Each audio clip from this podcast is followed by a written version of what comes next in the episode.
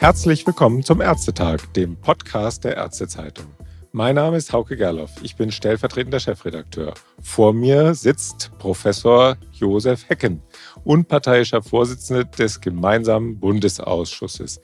Guten Tag, Herr Professor Hecken. Ja, guten Tag, hallo. Herr Professor Hecken, der GBA hat gerade eine wegweisende Entscheidung getroffen, wie in der medizinischen Versorgung Cannabis weiterhin sinnvoll verordnet werden kann. Unter welchen Bedingungen und auch von wem? Wollen Sie gerade die ganz die Kernpunkte dieser Entscheidung unseren Hörern kurz äh, wiedergeben? Das ist ja jetzt ganz brandneu. Ja, das mache ich natürlich ganz gerne. Wir haben heute einen Beschluss gefasst, über den ich sehr glücklich bin, weil er sich wirklich eins zu eins orientiert an den gesetzlichen Vorgaben des Paragraphen 31 SGB V. Das heißt, es gibt keine Verschärfungen gegenüber dem, was in der Vergangenheit gegolten hat. Es gibt aber eine Reihe von Klarstellungen und äh, damit auch Ende von Diskussionen, die es in der Vergangenheit gegeben hat. Die wesentlichen Punkte sind, es bleibt dabei, dass äh, Cannabis, wenn es verordnet wird, vor der ersten Genehmigung, vor der ersten Verordnung der Genehmigung durch die Krankenkasse bedarf. Das steht so im Gesetz, im Paragraphen 31 Absatz 6. Das ist auch richtig, weil wir alle wissen, selbst der Off-Label-Einsatz von zugelassenen Arzneimitteln bedarf äh, der Genehmigung der Kasse.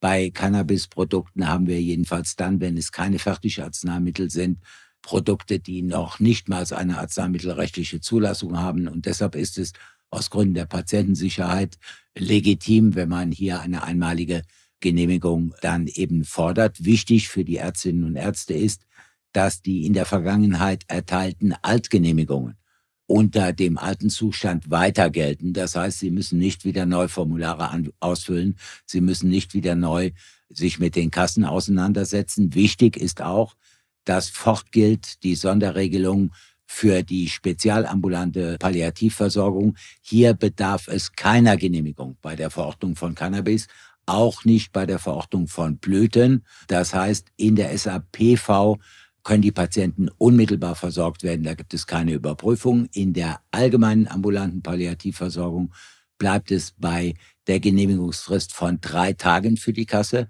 damit die Patienten, die ja üblicherweise in einem sehr maladen Gesundheitszustand sind, auch adäquat und zeitnah versorgt werden können. Das Gleiche gilt nach stationärer Krankenhausbehandlung, in der Cannabis eingesetzt wurde, wenn der Patient in die Häuslichkeit kommt. Wichtig ist, weil da ja sehr große Diskussionen darüber geführt worden sind, alle Ärzte können Cannabis verordnen. Wir haben nicht gesagt, wie es in vielen Diskussionen vertreten wurde, dass äh, Allgemeinmediziner, Fachärzte für Allgemeinmedizin das eben nicht können. Äh, nein, im Gegenteil, wir haben in der Anhörung festgestellt, dass gerade in der Palliativversorgung die Allgemeinmediziner äh, einen überragenden Anteil an der Patientenversorgung leisten. Deshalb auch hier dann eben äh, kein Ausschluss dieser Ärztegruppe. Und letzter Punkt, der mir ganz wichtig ist, Folgeverordnungen bedürfen nur dann einer erneuten Genehmigung, wenn wirklich auf eine andere Wirkstoffklasse umgestiegen wird. Das heißt, wenn Sie, was normal ist bei jedem Schmerzmittel, wenn Sie die Dosis erhöhen oder auf einen Wirkstoff innerhalb der gleichen Therapieklasse umstellen. Also Sie gehen von der einen Blüte auf die andere oder Sie gehen von der einen Zubereitung auf die andere, bedarf es keiner erneuten Genehmigung. Ein natürlich immer noch kompliziertes Verfahren, das aber aufsetzt auf das, was es gab und das sich haargenau an dem orientiert, was die gesetzgeberischen Voraussetzungen sind. Also eine im Rahmen der gesetzlichen Regularien sehr liberale Entscheidung des gemeinsamen Bundesausschusses. Ja, vielen Dank. Das ist ja schon mal ein Riesenpaket, was Sie da jetzt äh, uns mitgeteilt haben. Gab es denn Ärger innerhalb der Bänke oder ist das so durchgegangen? Oder geben Sie solche Dinge nicht nach außen? Doch, die Sitzung war ja öffentlich. Sie ist ja auch im Livestream übertragen worden. Insofern konnte jeder zuschauen. Es hat eine aus meiner Sicht ernsthafte Diskussion über drei Punkte gegeben. Der eine Punkt war, äh, muss ich bei der Verordnung dokumentieren, dass keine andere Arzneimitteltherapie zur Verfügung steht und muss ich das begründen. Da haben wir uns dann entschlossen und das dann aber auch einstimmig, das war am Anfang ein streitiger Punkt, dass wir uns hier darauf äh, committen, dass das äh, kurz zu dokumentieren ist, weil es ja beim Genehmigungsantrag an die Kasse ohnehin aufgeschrieben werden muss. Im Gesetz steht ja auch, es ist zu begründen, dass kein anderer Wirkstoff vorhanden ist. Dann gab es einen Punkt, der streitig entschieden worden ist. Der GKV-Spitzenverband wollte fachlich absolut korrekt noch differenzieren zwischen äh, verschiedenen THC-Gehalten bei Blüten. Ähm, da gibt es ja THC-lastige, dann mittlere und dann weniger äh, THC-dominante. Das sollte noch dokumentiert werden. Die Auswahl sollte noch dokumentiert werden. Das ist mehrheitlich abgelehnt worden nach einer fachlichen Diskussion, weil wir gesagt haben, das wird dann am Ende zu komplex, wenn man dann äh, da jetzt noch in diese Detailtiefe einsteigen muss. Und es gab dann noch einen streitigen Punkt, äh, der sich bezogen hat auf die Frage, äh, ob diese THC-Gehalte dann am Ende des Tages eine Rolle spielen, wenn eben ein Switch erfolgt während einer laufenden Behandlung, ob das dann einer erneuten Genehmigung bedarf. Da aber der erste Punkt abgelehnt worden ist, also diese Differenzierung äh, nach THC-dominanten äh, oder weniger THC-dominanten äh, Wirkstoffklassen, ist natürlich auch der letzte Punkt dann so entschieden worden, dass das eben dann kein Grund für eine erneute Genehmigung ist. Eine ernsthafte Debatte, völlig unemotional an der Sache orientiert. Und da muss ich wirklich sagen, da hat uns sehr, sehr, sehr geholfen das Stellungnahmeverfahren. Es gibt ja Stellungnahmeverfahren, die sind eher eine lästige Pflicht, weil man weiß, was die einzelnen Stellungnehmer einem dort äh, vortragen, insbesondere bei mancher Arzneimittelanhörung, äh, hört man dann tendenziell eher Lobpreisungen der neuen Wirkstoffe als äh, kritische Reflexion. Wir hatten aber im Stellungnahmeverfahren sowohl kritische Stimmen seitens äh, der Arzneimittelkommission der deutschen Ärzteschaft, die gesagt hat, ja, passt auf, Cannabis ist eben kein zugelassenes Arzneimittel. Wir hatten von den Patientenvertretern Einwendungen, die gesagt haben, man muss besonders vorsichtig sein, wenn man Cannabis bei Kindern und Jugendlichen einsetzt.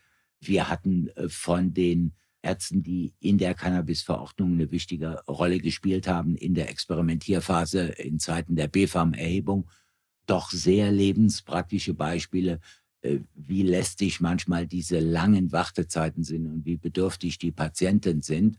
Und das hat dazu geführt, dass der ursprünglich wirklich im Stellungnahmeverfahren ja einem Trümmerhaufen gleichende Entwurf, wo es ja äh, sieben dissente Positionen mit unterschiedlichen Unterpunkten gab, am Ende zusammengedampft wurde auf diese drei eben von mir genannten Punkte. Und das zeigt eben, dass jedenfalls bei manchen immer noch verbreitete Vorurteil, äh, dass der GBA A beratungsresistent sei und B doch mache, was er wolle, dass das äh, jetzt wirklich nicht zutrifft. Wir haben hier äh, wirklich nach dieser Anhörung am Ende wirklich nur noch diese drei Punkte gehabt, weil wir gesagt haben, der Rest war so überzeugend, der da vorgetragen worden ist, dass man äh, eigentlich vernünftigerweise keine andere Entscheidung äh, treffen konnte. Ich sage Ihnen ganz klar, ich bin mit einer ganz anderen Position in das Stellungnahmeverfahren reingegangen, als ich nach den zweieinhalb Stunden Anhörung aus dem Raum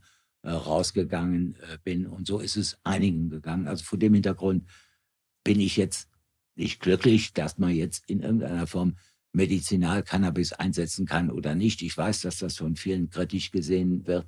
Ich bin aber glücklich, dass wir wirklich in einem vernünftigen äh, Prozess aus meiner Sicht auch die gebotene, vernünftige Entscheidung getroffen haben, um schwerstkranken Menschen zu helfen. Und davon gehe ich aus. Ich gehe nicht von Missbrauch aus, sondern mein Ziel ist, wie behandle ich die Leute, die eben ihre Spasmen anders nicht unter Kontrolle kriegen, die ihre Schmerzzustände anders nicht unter Kontrolle kriegen und den Leuten kann ich nicht unter Hinweis auf Missbrauch an anderer Stelle sagen, tut mir leid, du bekommst das nicht, weil irgendeiner vielleicht mal ein Rezept ausstellt, was der Intention des Gesetzgebers nicht entspricht. Und deshalb sehen Sie mich heute ausnahmsweise mal mit der Arbeit des gemeinsamen Bundesausschusses zufrieden.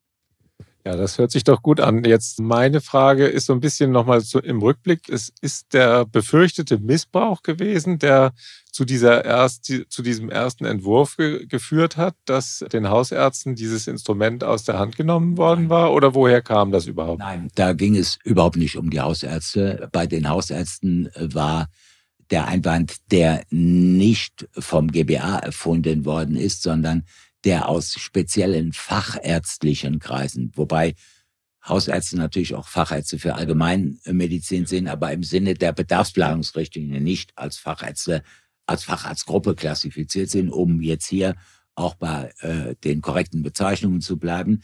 Also die Bedenken gegen die Verordnungsbefugnis der Fachärzte für Allgemeinmedizin mit hausärztlicher Praxis kamen äh, daher, dass im Vorfeld einige Fachgesellschaften adressiert hatten, nein, Du musst also ganz, ganz spezielle Kenntnisse haben, wenn du jetzt insbesondere im neurologischen Umfeld Cannabisprodukte einsetzt, weil das möglicherweise auch zu Krankheitsverschlimmerungen kommen kann. Überhaupt nicht bös gemeint gegenüber den Hausärzten. Aber ich gehe nicht davon aus, dass der Hausarzt bei einer komplexen neurologischen Erkrankung, bei irgendwelchen Anfallsleiden oder sowas das verordnen wird. Diese Patientinnen und Patienten sind ja in spezialfachärztlicher Betreuung. Der Punkt war eben fachlich für bestimmte Indikationsgebiete adressiert. Und das war zunächst für mich auch einleuchtend, bis mir dann klar wurde in der Anhörung, äh, dass es daneben eben sowas gibt wie Palliativversorgung. Und da sind natürlich dankenswerterweise einige Fachärzte im Sinne der Bedarfsplanungsrichtlinie, die sich in diesem Bereich auch betätigen. Aber die Last der allgemein ambulanten und der spezialambulanten Palliativversorgung wird von den Hausärzten getragen. Und da sehe ich eben auch das oder ein wesentliches Anwendungsfeld der Verordnung von Cannabisprodukten. Und das war schlicht und ergreifend der Grund. Also ich möchte hier keine Zwistigkeiten zwischen die Hausärzte und die Fachärzte äh, tragen. Das hat sich so festgemacht an speziellen Subdisziplinen und es passiert Ihnen vielleicht auch manchmal, wenn nicht, äh, dann können Sie sich glücklich schätzen, aber mir passiert es gelegentlich so, dass ich vor lauter Bäumen dann den Wald nicht mehr sehe. Also ich habe dann die einzelne Baumart, also die einzelne komplexe Krankheit gesehen, habe aber gar nicht gesehen, dass es daneben eben Leute in End-of-Life-Situationen gibt, äh, wo man das braucht und wo klassischerweise der Allgemeinmediziner ist. Es ging also nicht um die generelle Kompetenz der Missbrauch, äh, den wir nur er erahnen können, weil es eben bestimmte schon Akkumulationen von Verordnungszahlen in bestimmten Bereichen gab. Der hat sich äh, nach meiner Einschätzung, äh, wenn er denn beweisbar wäre, was er nicht ist, sonst hätte man ja auch äh, dann in standesrechtlicher Art und Weise oder sonst wie dagegen vorgehen müssen. Aber wenn er denn beweisbar wäre, der hat sich gleichmäßig verteilt. Es gibt nirgendwo eine Berufsgruppe, die nur aus guten Menschen besteht oder nur aus schlechten Menschen, sondern nach meiner allgemeinen Lebenserfahrung verteilt sich das über alle Berufsgruppen, über alle Behörden, über alle Professionen, einschließlich des GBA, relativ statistisch gleichmäßig. Kurze Werbung. Mit ärztezeitung.de sind Sie immer und überall aktuell informiert. Haben Sie schon unseren Newsletter abonniert? Das Telegramm am Abend gibt einen Überblick über die wichtigsten Nachrichten des Tages aus den Themenbereichen Gesundheitspolitik, Medizin sowie Praxis- und Klinikalltag. Der Newsletter am Morgen liefert Ihnen Analysen, Hintergründe und interessante medizinische Studien ganz zugeschnitten auf Ihre individuellen Interessen. Schauen Sie bei uns vorbei www.ärztezeitung.de.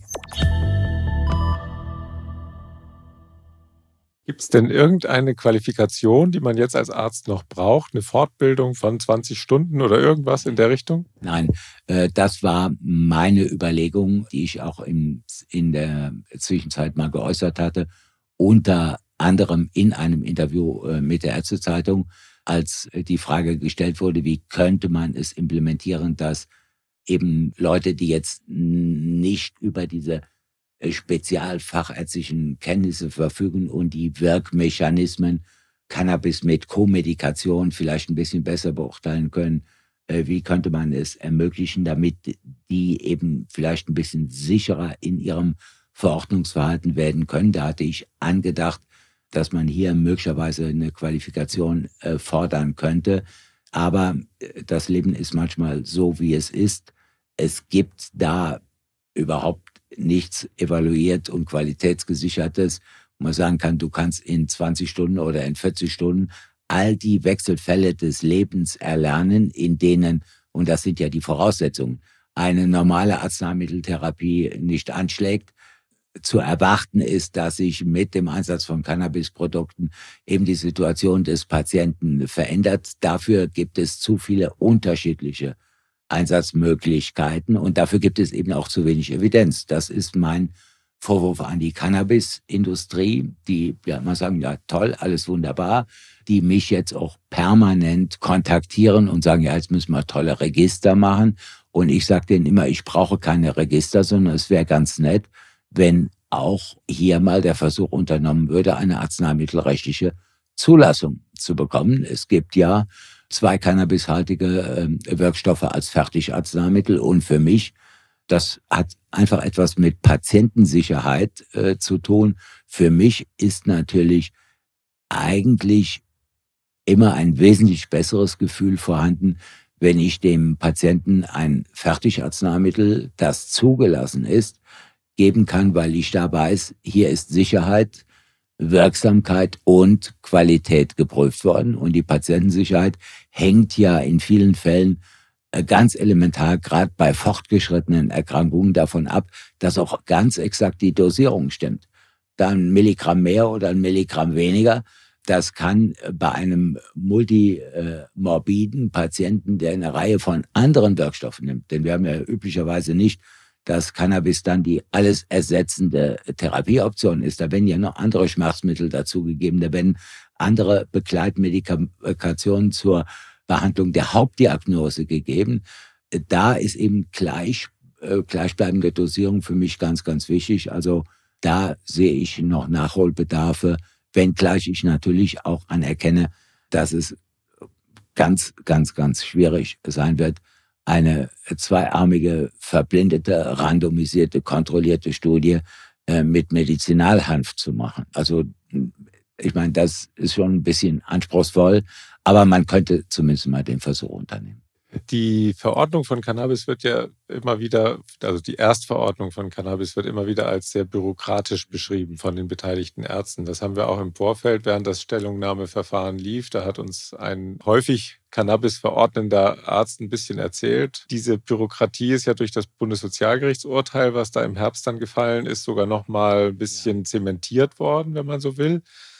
Ist der Beschluss, den Sie da jetzt gefasst haben, so sowas wie ein Befreiungsschlag in dieser Richtung? Befreiungsschlag nicht, aber wir haben immerhin bei dem Begründungserfordernis auf, ich sage mal, weiteren Komplexitätsgrad verzichtet und äh, meine Auffassung wäre, dass es zur Beflügelung aller Beteiligten vielleicht hilfreich wäre, wenn der Gesetzgeber mal darüber nachdenken würde, ob man bei der Genehmigungsfrist von Cannabisprodukten nicht auf die normale gesetzliche Frist drei Wochen plus drei Wochen, wenn MD eingeschaltet wird, verweisen würde, sondern wenn man hier ähnlich wie es jetzt ja in der AAPV oder nach Krankenhausaufenthalten der Fall ist, hier auf verkürzte Genehmigungsfristen ging. Das kann man nicht bei allen Fällen in drei Tagen machen, das ist ganz klar. Aber wenn man jetzt hier sagen würde, okay, das Verfahren ist nach drei Wochen abzuschließen, auch wenn der MD beteiligt ist. Heute haben wir die gesetzliche Frist, wenn die Kasse allein entscheidet, muss nach drei Wochen, wenn MD dann noch drei weitere Wochen, dann möglicherweise Widerspruchsverfahren, dann würde hier sicherlich ja vielleicht ein bisschen äh, beschleunigter und empathischer an den äh, Dingen gearbeitet, wobei ich hier an der Stelle auch sage, wir waren ja in der Vergangenheit in der Situation, dass wir im Prinzip mit dieser Erhebung, die parallel auch beim BFAM lief, auch noch Daten ans BFAM liefern mussten und es eine große Unsicherheit bei allen Beteiligten gab. Was passiert jetzt? Wird jetzt hier massenweise Cannabis in dunkle Kanäle äh, gelenkt? Die Kassen waren da sehr zurückhaltend und ängstlich, die Verordner auch. Und man guckt dann in einer solchen Phase natürlich genauer hin. Das ist ganz klar. Aber ich glaube, nachdem wir als oberstes Beschlussorgan der Selbstverwaltung heute mit den Stimmen der gesetzlichen Krankenversicherung, mit den Stimmen der Ärzte, mit den Stimmen der Krankenkassen, mit Zustimmung der Patientenvertretung gesagt haben, hier, so soll es gehen, wird das natürlich auch ein Signal in die Kassenlandschaft äh, setzen, dass man sagt, so, jetzt gehen wir in den Regelbetrieb. Äh, wir müssen uns auch davor hüten, und das ist ja nun mal leider das Wesen der Politik und auch der medialen Berichterstattung gelegentlich, dass man solche Diskussionen immer an ein Thema festmacht. Wenn Sie heute im Off-Label-Use einen onkologischen Antikörper äh, verordnet haben möchten, in einer End-of-Life-Situation, in dem es keine zugelassene Therapieoption mehr gibt, weil die Krebsentität so klein ist, dass der pharmazeutische Unternehmer keine Zulassungserweiterung beantragt hat oder wenn man sagt, so, man muss noch irgendwas machen, dann muss der Verordner auch den Antrag stellen. Dann gibt es auch Ablehnungen von Krankenkassen entweder aus Gründen der Patientensicherheit oder weil man sagt, äh, wir sehen äh, die Aussicht auf eine Wirkung nicht und deshalb schauen wir mal auf die Kosten. Das heißt, das, was wir hier beim Cannabis gesehen haben, was hier in Teilen, ich sag's mal zurückhaltend, skandalisiert wird, das ist in vielen Fällen, in denen es in End-of-Life-Situationen wirklich auf jeden Tag ankommt, wo es um den Einsatz aktiver Komparatoren geht, die möglicherweise dazu führen können, dass der Patient nochmal in Remission kommt oder sowas. Auch tägliche Praxis, das will ich damit nicht gutheißen. Ich will es nur im Gesamtsystem einordnen und wenn ich sehe, wie viele tausend Anträge dann da laufen, dann kann ich natürlich auch verstehen, dass manchmal, wenn es noch irgendwelche kritischen Rückfragen gibt, dann so ein Verfahren länger dauert. Und deshalb habe ich heute auch an diesem einen Punkt, wo es um die Dokumentation ging, gesagt, dann begründet es doch vernünftig schon bei der Verordnung, weil wenn du es bei der Verordnung nicht begründest, dann wird es nachher vom MD nachgefragt und das zieht diese Verfahren in die Länge. Und dem haben sich ja dann auch die Kassenärzte mit ihrer Stimme angeschlossen und haben gesagt, ja, ist vielleicht ein ganz guter Vorschlag, dass wir es da begründen und es erst nicht am Ende zur Verfahrensverlängerung dann nochmal nachgefragt wird. Aber die Wartezeiten wird es geben. Also alles andere wäre, ja, sage ich mal, Tagträumerei. Und ich bin im Alter und äh, auch so lange im Medizinbetrieb, dass ich mir Tagträume abgewöhnt habe und eher Nachtsträume habe, die dann eben äh, ja nicht immer einen schönen Charakter haben, sondern gelegentlich einem dann den kalten Schweiß in den Nacken Treibt Ihnen denn die Aussicht, äh, dass die Cannabis-Legalisierung in dieser Legislaturperiode kommen könnte, den kalten Schweiß in den Nacken? Und äh, was heißt das dann für die Medizinal-Cannabis-Verordnung? Was glauben Sie? Ist natürlich jetzt ein Blick in die Glaskugel. Ja, also ob die Genuss-Cannabis-Legalisierung kommt oder nicht, ist eine Frage, die sich ja letztlich, das wissen wir alle, an EU-Kriterien ähm, dann orientiert ableitet. Eine äh, persönliche Meinung dazu habe ich, die spielt aber äh, überhaupt keine Rolle. Wenn es eine Legalisierung von Genusscannabis gäbe, dann ähm, wäre auf alle Fälle zu prüfen, ob noch ein Begründungszwang und ein besonderer Begründungszwang bei der Verordnung von Blüten oder von sonstigen Zubereitungen besteht, denn die sind ja dann allgemein verfügbar. Die kann ich mir dann, wenn ich das so richtig mitbekomme, in bestimmten Shops, die von wem auch immer betrieben werden, kaufen. Und dann muss man sich natürlich die Legitimationsfrage stellen, aber das ist die, die der Gesetzgeber sich dann stellen muss, ob er im Paragraphen 31 dann sagt, die Verordnung von Blüten oder von Zubereitungen ist besonders zu begründen. Das wäre ein Wertungswiderspruch. Das ist für mich ganz klar, äh, dass man sagt, jo, der Doktor muss es dann begründen. Und äh, wenn der Doktor es nicht begründen kann, kann der Patient bei sicherlich auch gewährleisteter Qualität, ich gehe davon aus, dass äh, in staatlichen Einrichtungen, die das abgeben, dann eben auch vernünftige Qualität geboten wird. Aber äh, dass der Patient dann eben in vielleicht ganz ungewissen Dosierungen und, und Gott weiß was, sich dann da selber da, äh, den Wirkstoff beschafft, das wäre eine wirkliche Gefährdung von Patientensicherheit. Also dann müsste dieser besondere Begründungszwang entfallen, der ist, hat keine Rechtfertigung mehr. Ein Formular weniger. Ja, immerhin. Ja, Professor Hecken, vielen Dank, dass Sie da so schnell nach Ihrem Beschluss bereit waren, auch gleich Stellung zu nehmen. Äh, vielen Dank für die Begründungen. Sehr kontrovers war es ja heute nicht, aber mal sehen, was beim nächsten Mal kommt.